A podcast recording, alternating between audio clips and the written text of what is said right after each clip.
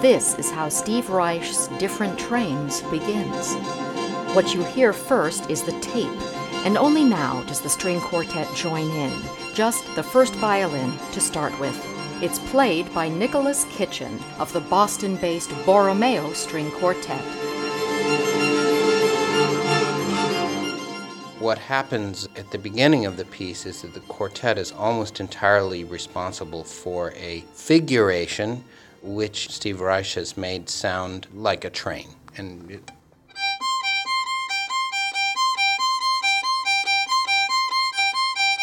and when you put together different instruments, it, you get this kind of chugging effect of the train. From Chicago. The first movement is titled America Before the War, and according to Steve Reich, it tells the story of how, as a young boy, he was shuttled across country by train back and forth between his separated parents. The tape is a recording of train roars and whistles, three additional string quartets, and the voices of his governess and a retired Pullman porter reminiscing about the romance of train travel in the late 30s and early 40s.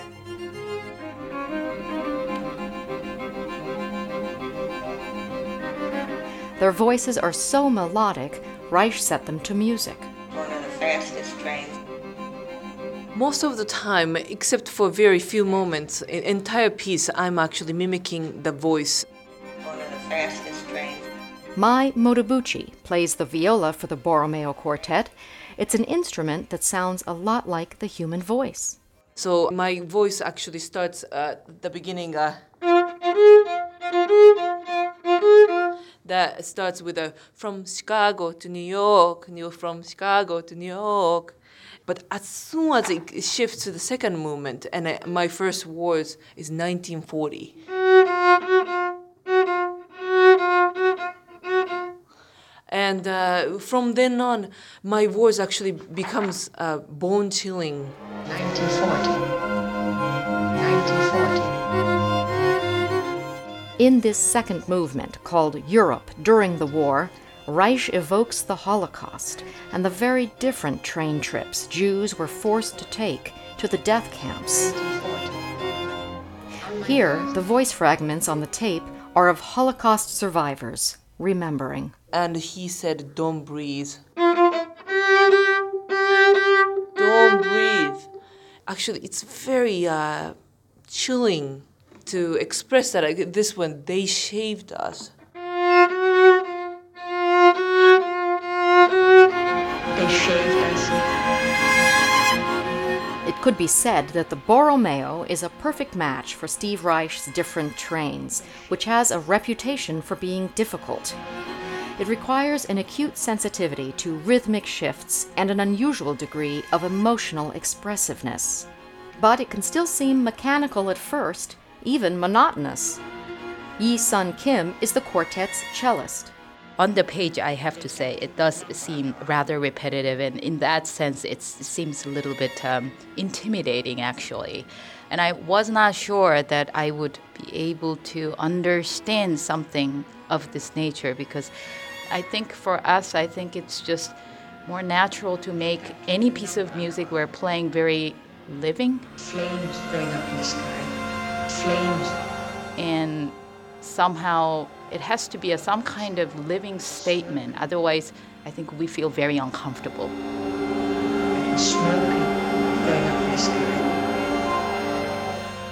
So, how do you create a living statement when you're playing alongside, or should I say, tied down by, a pre recorded tape that can't change its tempo or tone? I don't think we want to look at that as a limitation, but certainly from the first instant of playing with a complete sound, it's a collaboration. Second violinist Kristopher Tong. It may not be a collaboration with people who are in the room with you, but it is a collaboration. In fact, I think we need to be much more flexible, not necessarily lessening what we do, but figuring out how to make what we see in the music work with what already exists on the tape.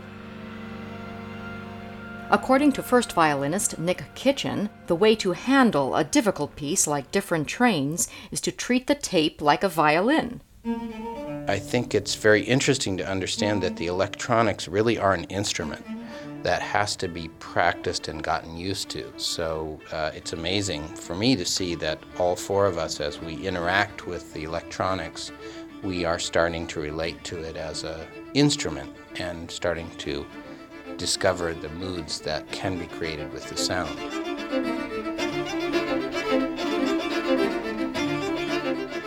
Seems the favorite movement of the Borromeo Quartet is the third and final one, called After the War. Here, Reich reaches for a tentative, cautious optimism. Near the end, a Holocaust survivor says these words There was one girl who had a beautiful voice, and they loved to listen to the singing, the Germans. And they loved to listen to the singing. The Germans.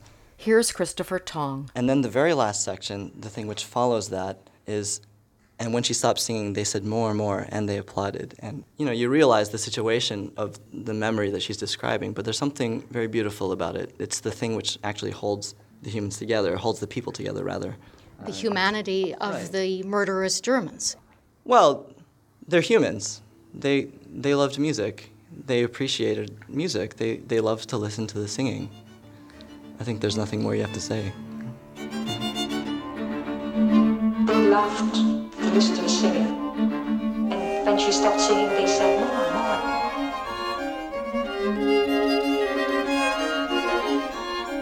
And when she stopped singing, they said, more, more, and they applauded.